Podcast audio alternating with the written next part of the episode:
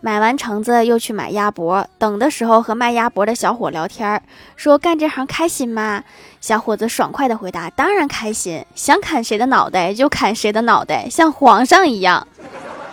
说话之间手起刀落一颗鸭头在砧板上咕噜噜的滚了很远不是吧？这皇上都自己干活吗？